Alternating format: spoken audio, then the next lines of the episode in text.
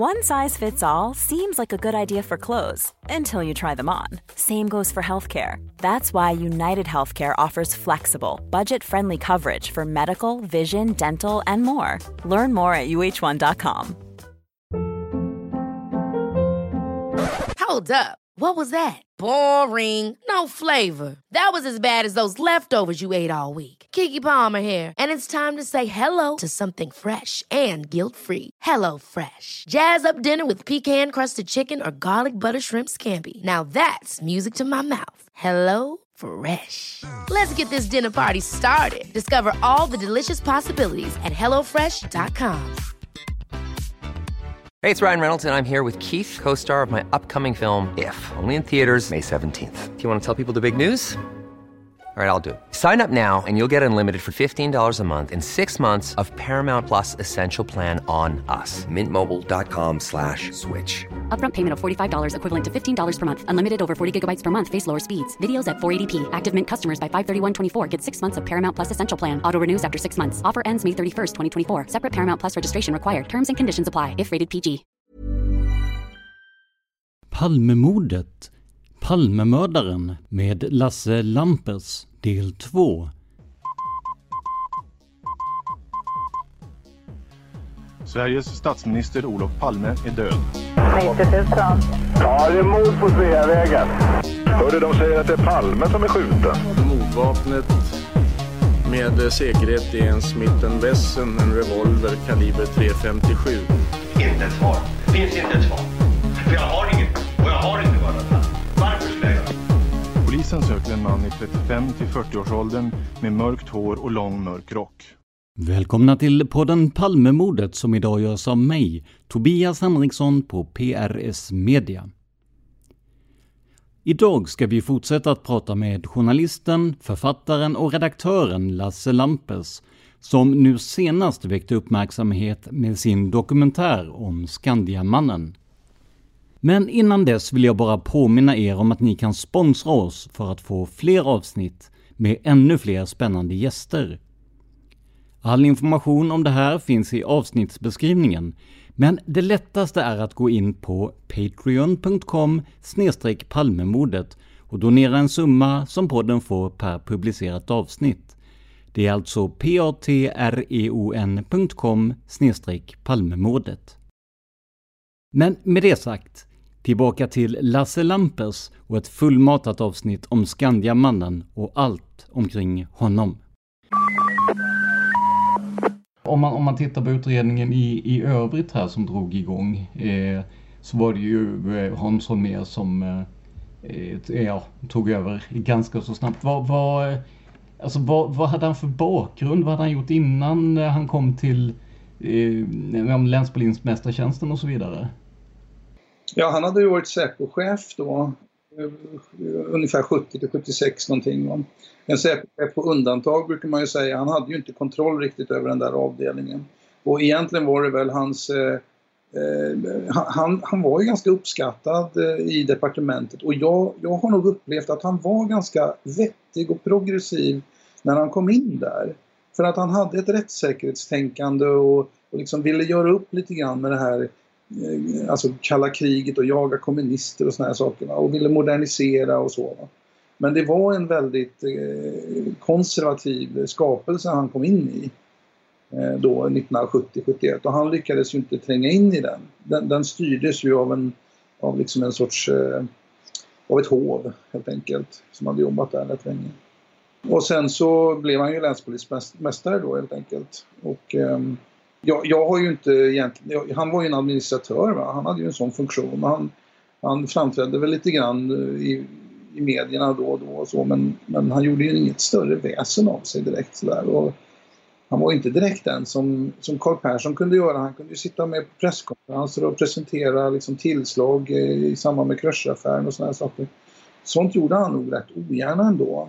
Utan eh, lät andra hålla i de bitarna. Så därför var det ju kanske lite förvånande att han klev in så centralt här. Men jag menar ju då att det var ju kanske inte så förvånande med tanke på vad som hade hänt eh, under perioden dessförinnan, senaste månaderna egentligen bara, eller halvåret. Och det var ju att man hade tillskapat sådana här eh, ledningsgrupper bestående av en rad rotelchefer och annat. Va?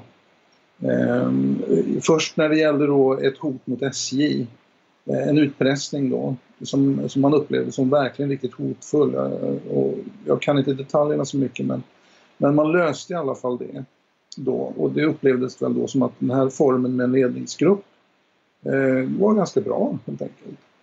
Några månader senare, eller när det kan ha varit, men det var ganska sent in på mordet faktiskt. Jag tror det kan ha varit januari 86 eller någonting sånt där. Eh, så var det någon typ av kidnappning och med möjligen ett tillhörande mord i Ropsten eh, vid Lidingö där, vid Lidingöbron. Och eh, i, i samband med det så tillskapar man också den här snabbt en sorts ledning då va, med, med de här cheferna. Och med, med Holmer som ledare. Så att när väl, och det, det löste man också det då. Så att när väl då det här hände så blev det på något sätt naturligt. Ja men nu drar vi väl igång igen den här eh, ledningsgruppen igen som vi har gjort de senaste gångerna för det verkar ju funka. Um, så det var ju ingen som, som gnällde då va? internt på den ordningen. Eh, men när han kom in i Palmeutredningen då, för att på något sätt så eh, ja, men man får lite intrycket att han, han beskrivs som någon slags ja, men lite cowboy som kommer in och tar över utredningen och sen eh, så blir det ja, men, en del misslyckande med PKK-spår och liknande mycket senare. Eh, och sen åker han ut på fötterna. Det är nästan numera som att han beskrivs som en lite lustig figur som, som, som drev den här utredningen åt, åt skogen. Eh, men, alltså, är det en rättvisande bild överhuvudtaget? Nej, det är det egentligen inte. Jag, jag tror att han upplevdes som ganska stark. Det var väldigt eh, få det, finns, det fanns en polisintendent där som hette eh, Lennart Pettersson. Han fick en fråga vid något tillfälle under någon av utredningarna där hur han upplevde att, eh, eh att eh, dynamiken var i, i ledningsgruppen då. Och han sa att eh, ja, det var ju ingen som vågade direkt säga emot då, eh, Hans Holmér och så. Och då frågade de, men det är ju en rad starka personer som, som satt med i det där. Och då sa Pettersson, Ja, men jag har aldrig sett en sån tyst samling människor. och det, det, det, där säger väl något om honom. Han var ganska stark alltså. Och, och eh, man vågar liksom inte riktigt sätta sig upp mot honom. Han kanske hade en del olika typer av, eh, av sätt att, att hålla folk i schack och så. Va? Eh, olika psyk psykologiska maktmedel och sådär. Eh, härskartekniker helt enkelt som vi säger nu. Eh, men, men samtidigt när man hör banden och sådär så är han ju lugn och resonlig och han är inbjudande då. Va? Och så, hur tycker du att man borde göra och sådär. Så att eh, det är lite svårt att få något. Jag tror att det vore bra om liksom, man forskar sig igenom mycket av de här banden från, från de här ledningsmötena och, så man kan få en bättre bild av det helt enkelt. De här banden, vi kommer in på dem sen igen, men är, är, är, det, är alltså det sånt som har lämnats ut av utredningen helt enkelt eller? Ja, jag tror att, jag kommer inte ihåg hur det var nu, men i början där efter, efter den 10 juni så begärde jag ut de banden. Jag tror att jag fick ett avslag då och då specificerade jag det, de banden till att enbart handla om de partierna i banden som rörde Stig Engström då. Jag känner att det nog handlar rätt mycket om, eh, om liksom, eh, integritet och sånt för andra personer som man pratar om där. Och det, för där pratar man ju helt öppet om alla personer och sådär. Och då var det inga problem att, att få de delarna då. Så det är väl totalt kanske en 20 minuter, kanske sammanlagt 25 minuter. För då var hans namn redan ute i och med presskonferensen och eh, man hade inte i alla fall hans person att ta hänsyn till eller att hans namn kom ut var inte samma, vad ska vi säga, samma problem då eller? Var det... nej, nej, inte när det gäller just eh, alltså hans, eh, det han har gjort i samband med, med mordet då, va? Eh, vilken roll han nu har haft då. Eh, det ser man ju även på de dokumenten som har släppts. Alltså så fort det kommer in på liksom vad han har sagt om, om vad han gjorde där och sånt, det släpper man ju. Däremot så kan det ju vara mycket maskningar när det gäller hans ekonomi eller liksom de här frågorna kring alkohol och lite sånt då. Va? Där är man ju plötsligt betydligt mer försiktig. Nu har ju kammarrätten haft synpunkter lite grann på det så vi får se om det blir någon ändring.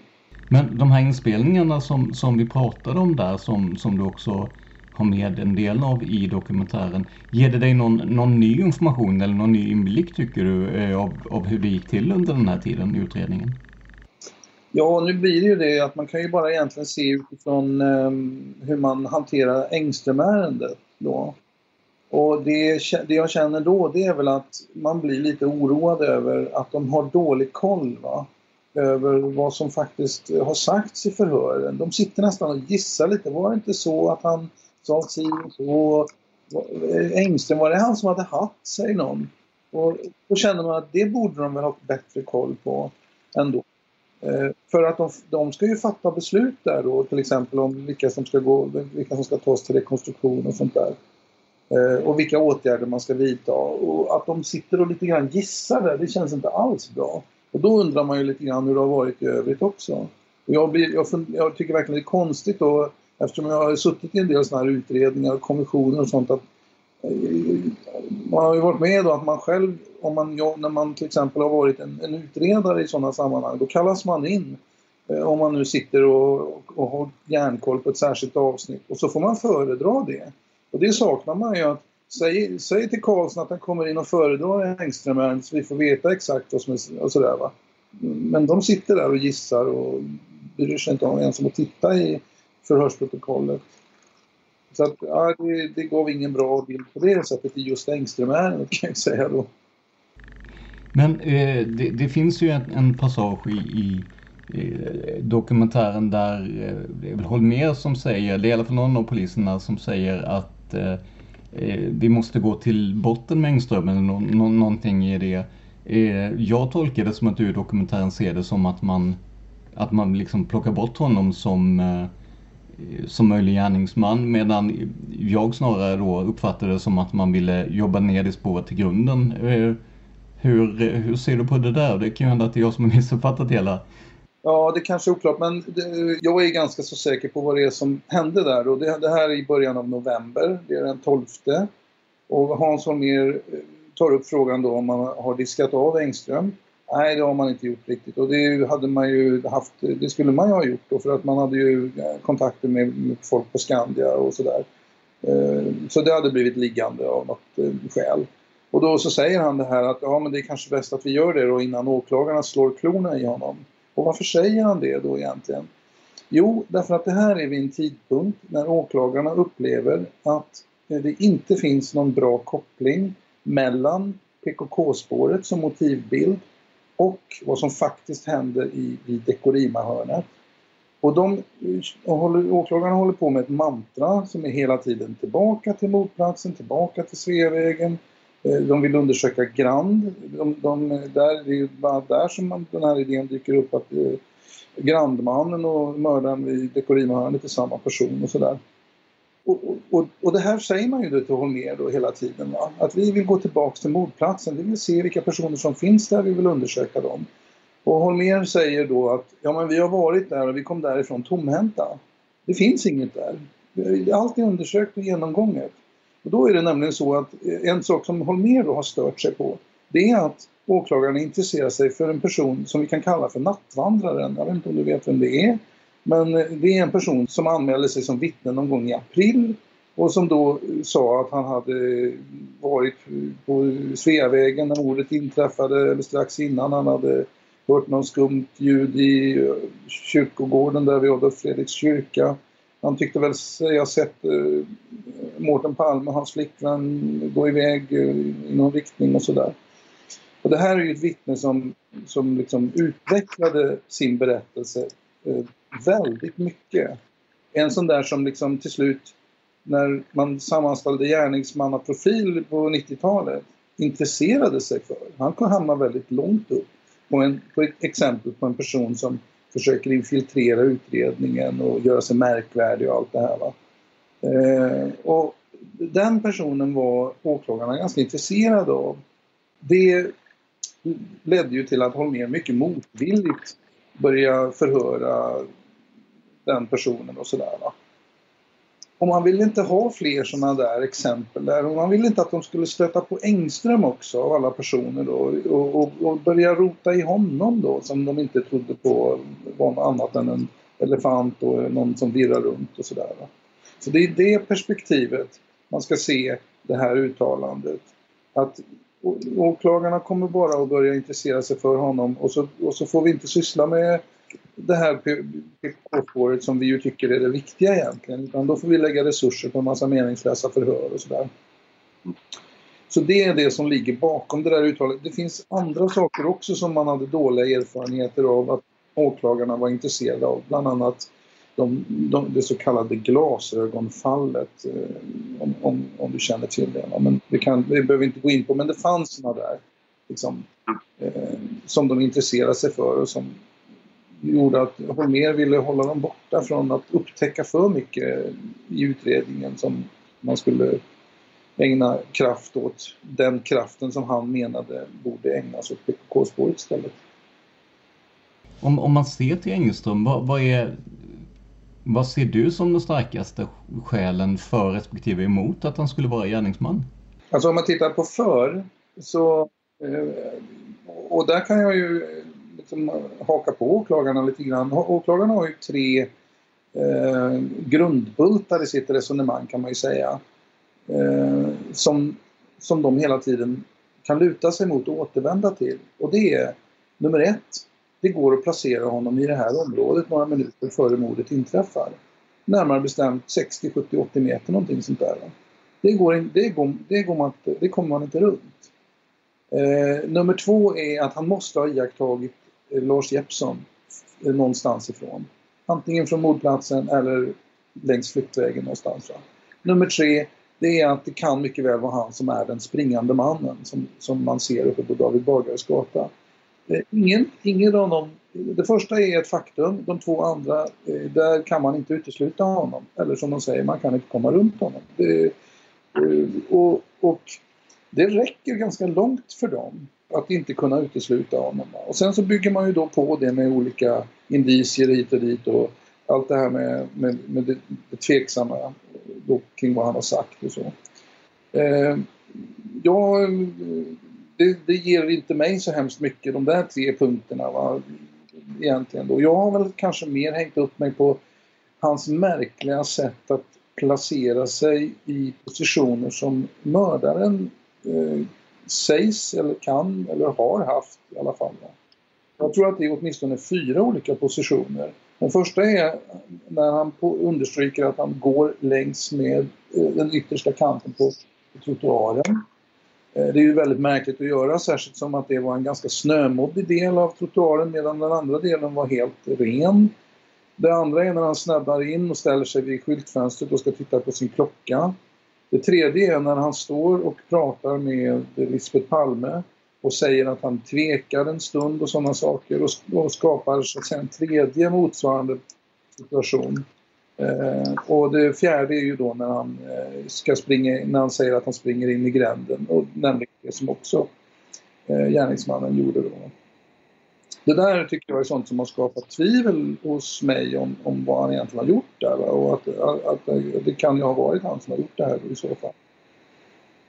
Eh, men det räcker ju inte särskilt långt. Va? Särskilt inte om man tänker på det här med hans, hans uppenbara förtjusning i att bli förväxlad med gärningsmannen. Eh, som jag också liksom tycker då eh, talar mer för att han är det här vittnet som, som liksom verkligen vill spela en roll och vill vara nära det här och ja, få uppmärksamhet. Men alltså du, i, i dokumentären så har du ett resonemang, eller ni har ett resonemang om eh, Enström kontra just, eh, Engström förlåt, kontra just vittnet eh, Jeppsson där. Kan vi, kan vi bara ta det där eh, så att vi får lite koll på det? Alltså jag har ju frågat mig vid flera tillfällen eh, när det har gällt då de här påståendena kring Jeppsson och att, eh, eller kring Engström snarare då. Och att han bara kan ha gjort iakttagelsen av Jeppsson uppifrån trappan eller trappkrönet och inte från mordplatsen. Jag har aldrig förstått varför han inte skulle kunna ha gjort iakttagelsen från mordplatsen. Jag har fått höra sådana skäl som att ja men Jeppsson stod inte där Engström säger utan han stod på andra sidan och sånt där. Va? Eh, och när Christer Petersson eh, drog det här så sa han heller ingenting om att Jeppsson intog den här positionen. Utan han hade ett annat skäl till varför Engström inte kunde ha sett eh, Jeppsson från mordplatsen. Och det var det gamla vanliga, ingen har nämligen sett Engström på mordplatsen. Eh, och eh, när jag läste igenom förhören med Jeppsson så ser jag och hör också när han säger vid flera tillfällen att han i ett visst ögonblick går ut och ställer sig i korsningen, tittar upp mot trappan, han vänder sig om och tittar mot mordplatsen under några sekunder. Han undrar eh, om han ska gå dit för att hjälpa till.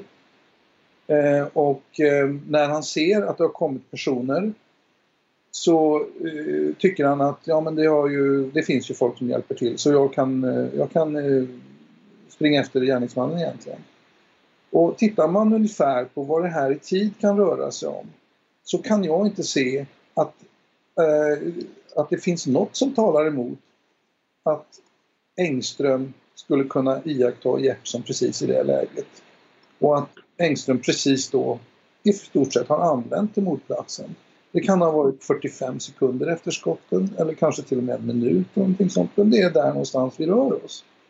Och jag tycker det är en, som vi säger här i filmen, det är en fullt logisk och, och rimligare förklaring än eh, att han kanske skulle då ha sett honom uppifrån trapporna. Vi vet väldigt lite om det här med kastar en blick bakåt och hur mycket man eventuellt kan se då. Eh, och sådana saker. Så det är väl det jag egentligen har reagerat mot och, och jag har reagerat mot att, att, eh, att, att åklagaren ändå inte tog upp det som, en, som ett möjligt alternativ. Att någon kunde säga så här, okej, okay, men det är faktiskt så här att, eh, att han skulle kunna ha sett honom från mordplatsen eftersom Jeppsson faktiskt ställer sig precis så. Så att det, det var väl skälet bakom varför vi valde att lyfta fram just, eh, just den biten. Vi kunde ju ha lyft fram en massa andra eh, och, och diskuterat kring Eh, sånt som liksom på något sätt skulle eh, vara komprometterande för Engström. Man kan inte dra hur många sådana som helst heller in.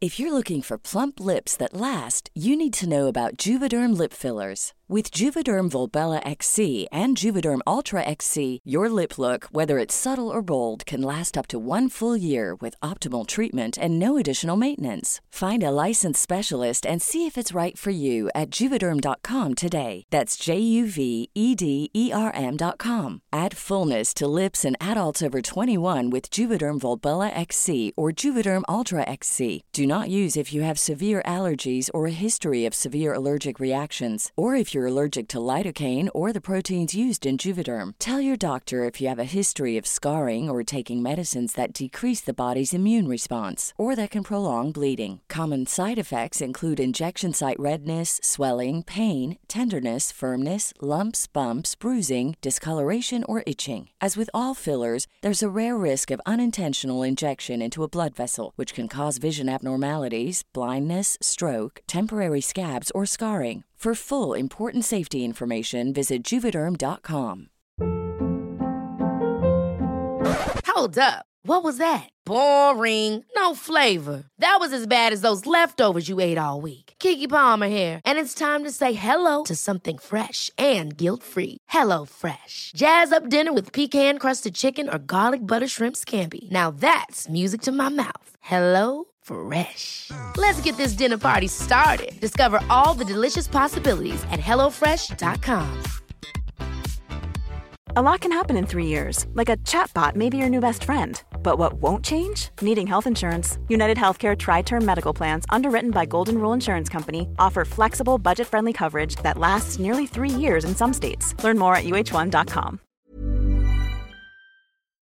Men om, om vi då följer eh, mördarens eh, eh, tänkta flyktväg då uppför trapporna och så har ju Yvonne N och Ahmed Z vill jag minnas att han heter har ju stött på en, en springande man i alla fall. sen om det ja, om det är gärningsmannen eller inte, det får väl var och en ha sin egen övertygelse om. Men, men det är just det, det jag undrar vad du anser. Är det mördaren som Yvonne N möter eller ser där? Och om det, om det nu eh, skulle vara gärningsmannen då, var det Stig? Ja, precis. Alltså, då ska man ju först säga att, att eh, Yvonne N är ett väldigt trovärdigt vittne. Eh, och det går liksom inte riktigt, tycker jag, att ifrågasätta det hon ser. Eh, och i Palmeutredningen så har man en rekonstruktion med henne i, i, omkring den 23 april. Och efter det så är omdömet om henne att hon är väldigt seriös och trovärdig. Så hennes uppgifter är ju trovärdiga. Eh, men sen är ju en annan sak är ju frågan om det verkligen var mördaren hon såg. Nu talar ju logiken för det. Va? Det finns ju ett utrymme för hur många springande män Eh, vid just den här tidpunkten, vid just eh, den här platsen. Eh, och inom Palmeutredningen så var man ju fundersamma kring vem, vem mer hon har sett egentligen? Är det, är det gärningsmannen eller kan det ha varit någon annan som har sprungit där? Man tänkte väl på det här Malmskillnadskvarteren och, och liksom att det kunde vara ett rån eller vad som helst egentligen då. Men sen stannar man rätt snart för att det nog var gärningsmannen som hon hade sett då. Och sen kommer ju nästa fråga då eh, som vi får ägna oss åt numera. Eh, kan det ha varit eh, Stig Engström hon såg? Och den frågan hade man ju uppe i Palmeutredningen.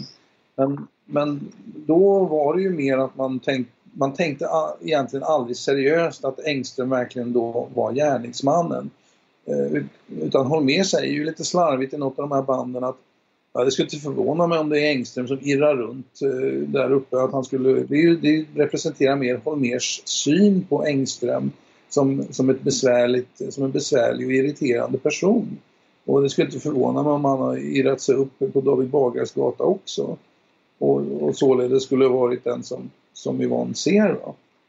Um, men um, det där kommer ju till en slutpunkt när man ska försöka göra den bedömningen. Vem är det hon kan ha sett? Kan det ha varit Engström och det där? Och det, det landar ju i ett intet egentligen.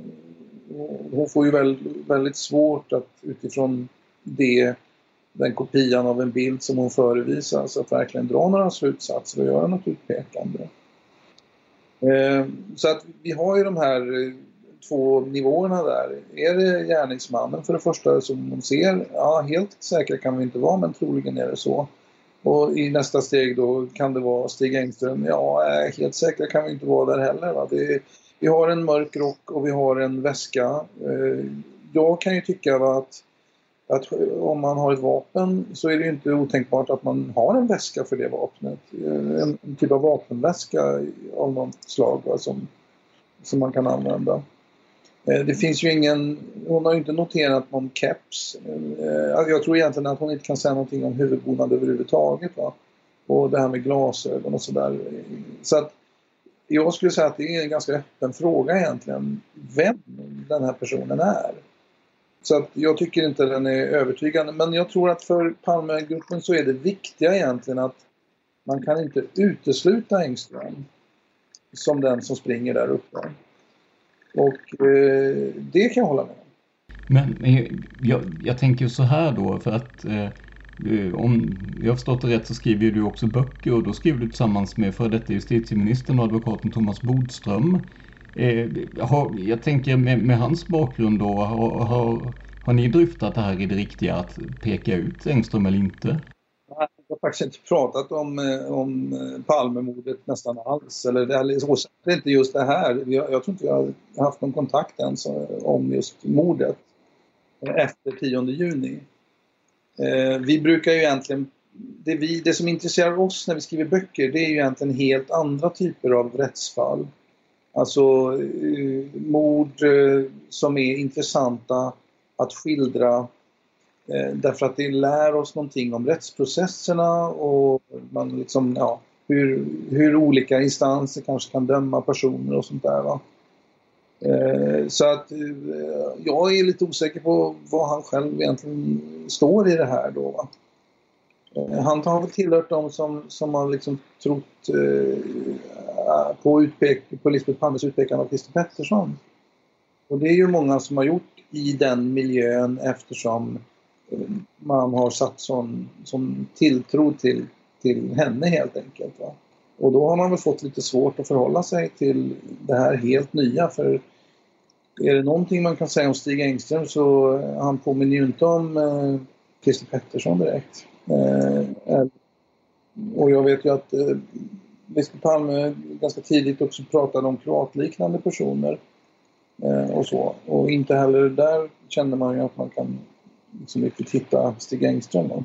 Nu kan vi säga det att en, en eh, dåvarande statsminister och en nuvarande har ju sagt att de tror på Lisbeth Palmes utpekande eller de litar på det och att därmed saken skulle vara mer eller mindre klar. Ingvar Carlsson sa det och eh, Stefan Löfven sa det ju och det blev ett, ett väldigt liv i alla fall när den senare sa det. Så jag kan ju tänka mig att eh, i, i en sån miljö då som eh, Thomas Bodström har ju varit som sagt Eh, justitieminister där i, för S och det, jag, jag kan tänka mig att man kan bli ganska influerad av, av det också om man nu eh, tror att det är eh, Christer Pettersson. De har ju säkert ingen uppfattning alls egentligen om Christer Pettersson. Det de har en uppfattning om det är ju Lisbeth Palmes trovärdighet. Den har de ju lärt sig va, liksom efter eh, åratal av umgänge och, och omdöme och allting sånt. Va? Så att, eh, det har väl varit svårt för dem att ifrågasätta det. Men blir inte det per definition att man så att säga mer eller mindre tror på Christer Pettersson i och med att det var det som blev slutsatsen av Lisbeth Palmes eh, trovärdighet så att säga. Det var det det ledde till rent rättsligt i alla fall. Ja, precis. Jo, men det räckte ju det räckte väl för dem helt enkelt att eh, man var så övertygad. Och de kände att de hade väl ingenting att sätta emot eh, hennes minnesbilder. Där, dessutom så tror jag att en del av de här fick ju det här berättat för sig eh, om hur hon hade upplevt eh, konfrontationen. De hade fått det berättat för sig på ett sånt sätt som, som, som lät väldigt övertygande. Att det här det var en väldigt stark upplevelse för henne. Det var inte liksom bara... Så presenteras det säkert. Så att jag, jag tror att de de upplevde verkligen att det här var, var ett, ett trovärdigt utpekande. Eh, jag har för mig att när jag såg eh, inför programmen där inför presskonferensen med Veckans brott så att eh, pratade om att Hans Holmér skulle ha utrett brott inklusive dubbelmord. Är jag på rätt bana där? Det var lite det vi pratade om innan, det här hur man sammanställde led, eh, samman, satte samman ledningsgrupper inför utredningen. Och då, då satt han ju... Det var ju mer en samordnande roll liksom. Det var inte egentligen en mordutredande roll. Va? Det är ju olyckligt att, eh, att den här utredningen och ledningsgruppen där blev en sorts eh, mord, mordutredare helt enkelt. Det hade varit bättre om de hade hållit sig till en administrativ roll, sett till att det fanns resurser och sådana saker. Just det här med eh, Skandiamannen Stig Engström, där ju, det finns ju två personer som har skrivit om honom tidigare. Det första var Lars Larsson ner från Eh, Småland från början vill jag minnas och sen då Thomas Pettersson.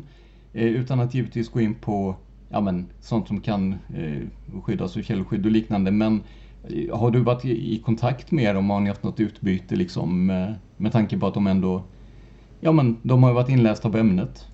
Ja precis. Jo men Thomas Pettersson har ju varit eh gäst i Veckans brott vid flera tillfällen. Så då har jag ju många möjligheter att prata med honom. Och vi hade ju, han var ju också eh, en av gästerna i programmet, eh, eh, den här livesändningen som vi hade. Och inför det så hade vi ju också försnack och sådär. Jag, jag tror att han jag har alltid respekterat eh, hans väldigt eh, liksom, lugna och sansade förhållningssätt för det har jag inte alltid varit, varit van vid va, när det gällt den här frågan.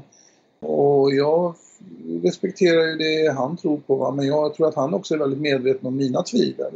För det har jag alltid gett uttryck för. Liksom, jag får inte ihop det här riktigt. Här. Och jag har väldiga problem med bristen på gärningsbeskrivning egentligen. Va? Vad var det som hände? Eh, går han rakt ut i famnen på statsministern och mer eller mindre bestämmer sig för att skjuta honom och sånt där. Va? Och så att ja, vi har nog inga större problem i våran relation där. Vi, vi vet liksom var vi står ungefär. Va?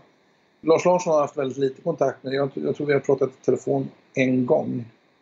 Eh, och det, gjorde, det var i början av det här arbetet där jag lite sonderade kanske lite intervjupersoner och sådana saker. Eh, Lars Larsson har ju, vad jag har förstått, inte, han har ju inte sökt rampljuset direkt. Vi eh, var ju i kontakt med honom också för en intervju då när det kom fram att Skandiamannen var den som var mest trolig. Men det, det blev ju ingenting med det. Däremot hade vi Thomas Pettersson med vid ett antal tillfällen. Och, eh, han var dessutom en del i, i någon av de mest eh, sansade debatter jag någonsin varit med om. En författardebatt mellan Gunnar Wall och honom. Som du säger, Thomas Pettersson är ju eh, ja, men en väldigt lugn och, och trygg person och Gunnar Wall är ju också väldigt eh, ödmjuk. Så det var Ställer du upp Gunnar Wall och Thomas Pettersson då kommer du aldrig att få en hetsig debatt. Nej, så är det. det var därför, det var faktiskt lite det vi tänkte för att vi ville ha, vi ville liksom inte att det skulle bli, vi ville försöka vara någorlunda ja, men, seriösa och vettiga, inte liksom ha eh, teatermordsnubben på ena sidan och, och, och liksom polisspåret på andra utan ja, så vi valde ju de som vi upplevde var, var liksom lugna och trygga och det, det, det hjälpte kan jag säga. Men det är ett intressant område egentligen att diskutera där. Jag, jag är ju så pass gammal så jag minns ju den första generationen av så kallade privatspanare. Och jag, var ju, jag gick ju på något, som, något sånt där seminarium som de hade på, eh, i ABF-huset och sådär. Och jag har ju alltid upplevt att det finns, det finns väldigt starka aggressioner hos en del av dem som har gjort att det har varit svårt att diskutera egentligen.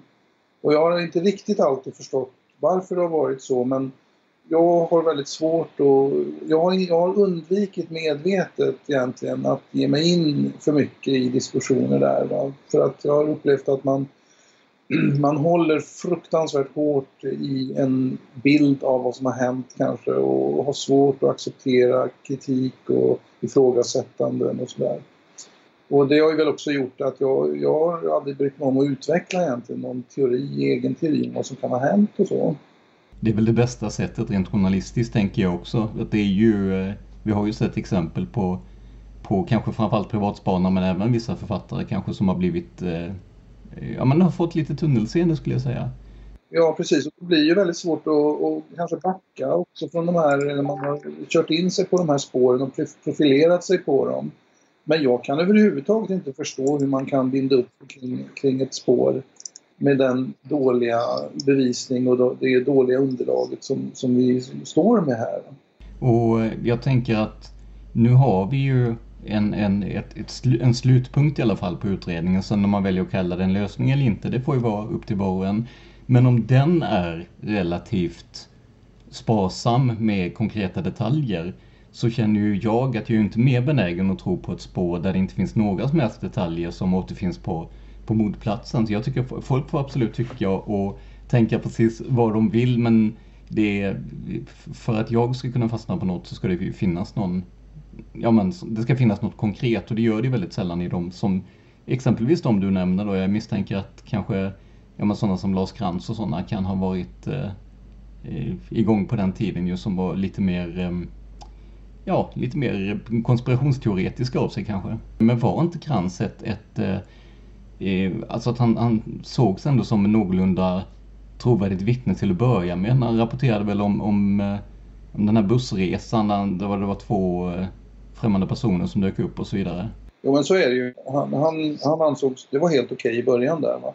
Men jag tror att eh, något som flera av de här råkade ut för det var att de mer eller mindre gick sönder i den här processen. Alltså de kanske inte riktigt fick gehör för det de var övertygade om och de, ehm, de börjar eh, ta kontakt med massmedia och få ut sin historia den vägen och sådär. De blev, de blev väldigt fixerade vid det här och kunde inte släppa det och sånt. Så att, mm, det har kanske varit ett problem. En del har levt med det väldigt intensivt. Va? Sven Anér hade väl problem att överhuvudtaget komma ur det här. Eh, även om han var inne på Estonia och sådana där saker också då, som är lite besläktade kanske nästan. Då. Men, men det, är, det är lite lätt att eh, sugas in i det och, och förlora sig kanske också. Åter till handlingen så att säga här, men det pratades ju i, på presskonferensen just här om att, att komma runt en person. Att komma runt ett steg. Det går inte att komma runt eh, Skandiamannen helt enkelt. Men eh, jag tänker med det resonemanget är det inte väldigt mycket annat man som man inte heller kan komma runt så att säga då. Eh, ja, men de här misstagen eh, i början av utredningen eh, som vi var inne på lite, det är diskrepanser om tid, eh, poliser med högerextrema åsikter. Jag känner att blir det inte ett ganska, blir det inte ett ganska platt argument att säga att man inte kan komma runt Stig Engström när det finns väldigt mycket annat som, som måste vara svårt att runda i alla fall? Jo men så är det ju. Jag, jag frågade ju lite äldre palmutredare om det här uttrycket. Alltså Eh, hur många har ni inte kommit runt? Och då fick jag svaret att det är nog mellan 100 och 200 som inte har kommit runt. i den bemärkelsen att det är personer som man liksom inte kan avskriva riktigt. Va? Man kan inte avföra dem. En del har ju dött och sådär. Eh, på det viset ska man ju inte tro att det här med att inte kunna komma runt Stig Engström är något unikt. Va? Att det bara är han som man inte har kunnat komma runt. Men det är som jag tror att man från Palmeutredningens sida då hävdar va? att eh, av alla som man inte har kunnat komma runt så är det få som går att placera på mordplatsen. Till exempel genom det här, den här utstämplingen då. Och att det gör honom lite mer speciell i sammanhanget. Eh, men det är, det är en historia det här där, där det finns väldigt mycket som man inte kommer runt helt enkelt. Som du säger, va? Det, det är så mycket oklarheter i det här. Och det finns nästan som en sorts eh, förbannelse med det här mordet att du kan nästan ta precis vad som helst och se två eller flera sidor av saken.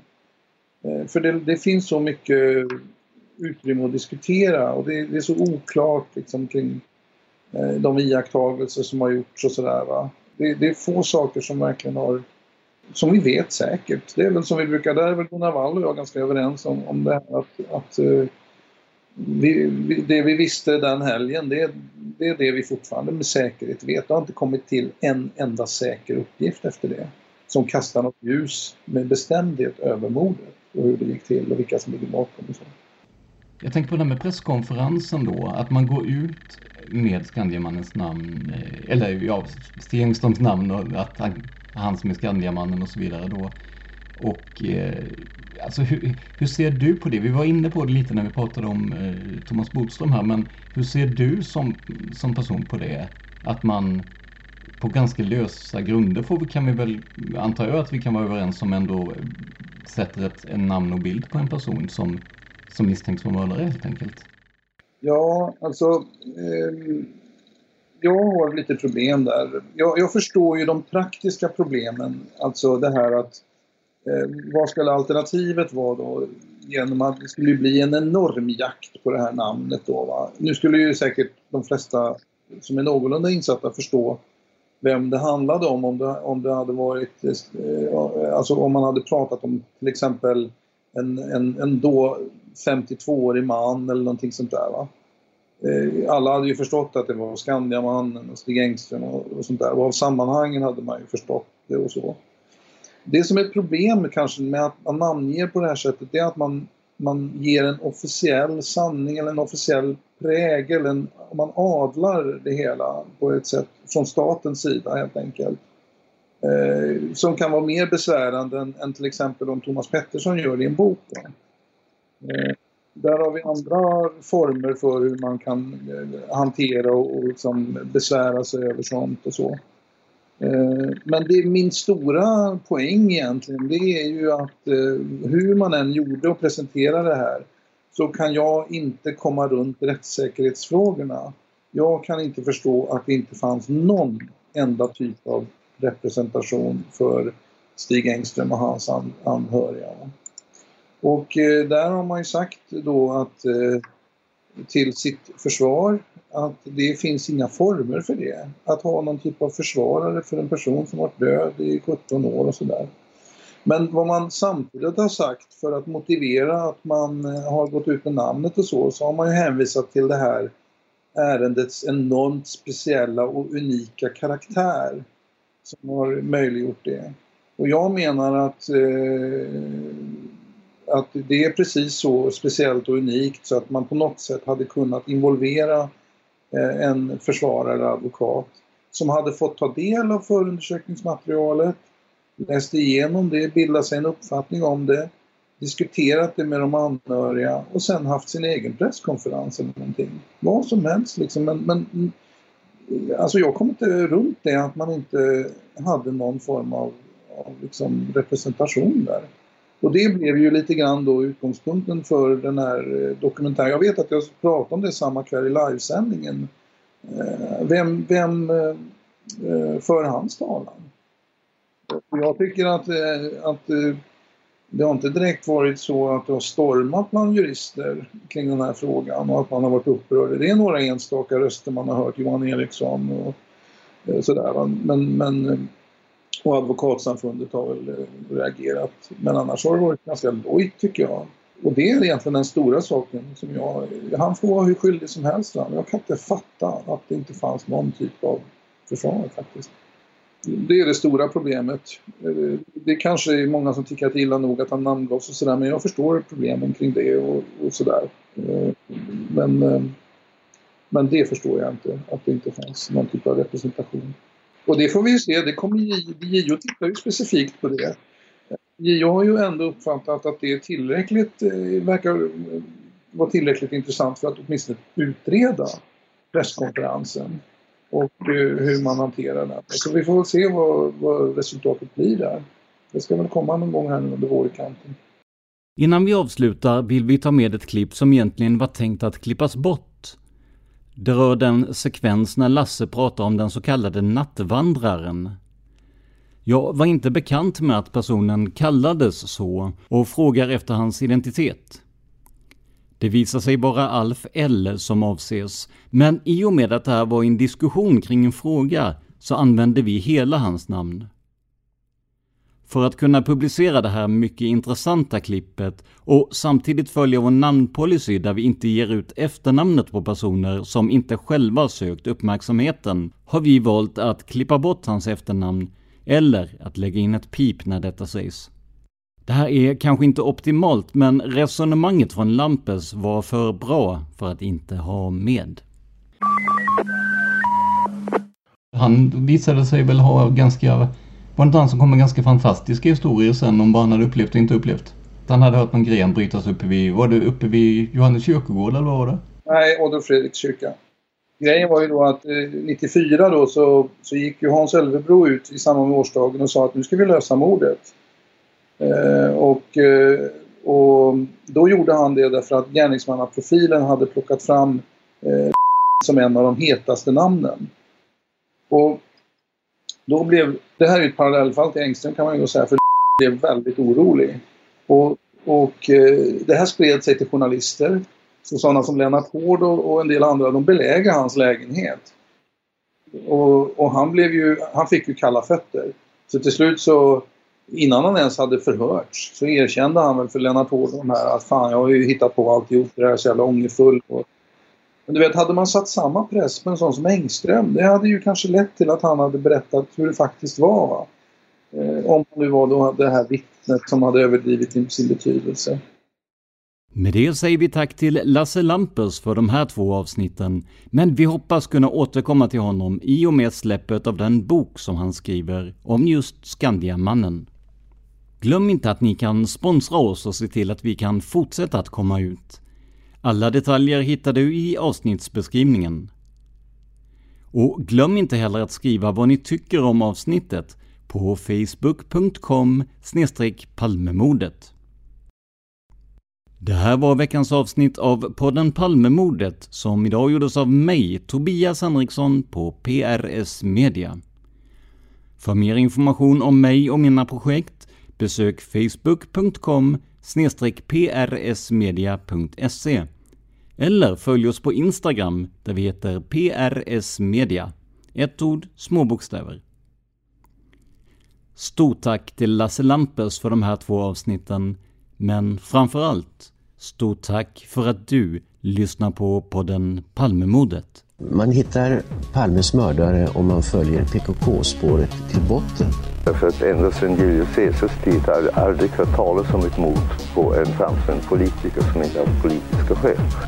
Polisens och åklagarens teori var att han ensam hade skjutit Olof Palme. Och det ledde också till rättegång. Men han frikändes i hovrätten. Nu ska vi ut på rövarstråt. Ja, vi ska ut och röva. Have catch yourself eating the same flavorless dinner three days in a row?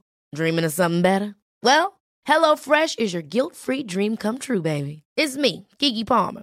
Let's wake up those taste buds with hot, juicy pecan-crusted chicken or garlic butter shrimp scampi. Mm. Hello Fresh. Stop dreaming of all the delicious possibilities and dig in at HelloFresh.com. Let's get this dinner party started. Even when we're on a budget, we still deserve nice things.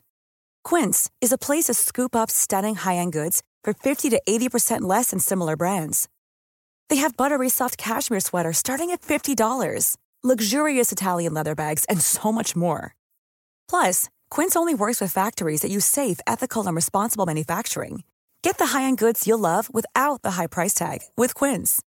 Go to quince.com/style for free shipping and 365-day returns. When you need mealtime inspiration, it's worth shopping Kroger, where you'll find over 30,000 mouthwatering choices that excite your inner foodie. And no matter what tasty choice you make, you'll enjoy our everyday low prices, plus extra ways to save, like digital coupons worth over $600 each week. You can also save up to $1 off per gallon at the pump with fuel points. More savings and more inspiring flavors make shopping Kroger worth it every time. Kroger, fresh for everyone. Fuel restrictions apply.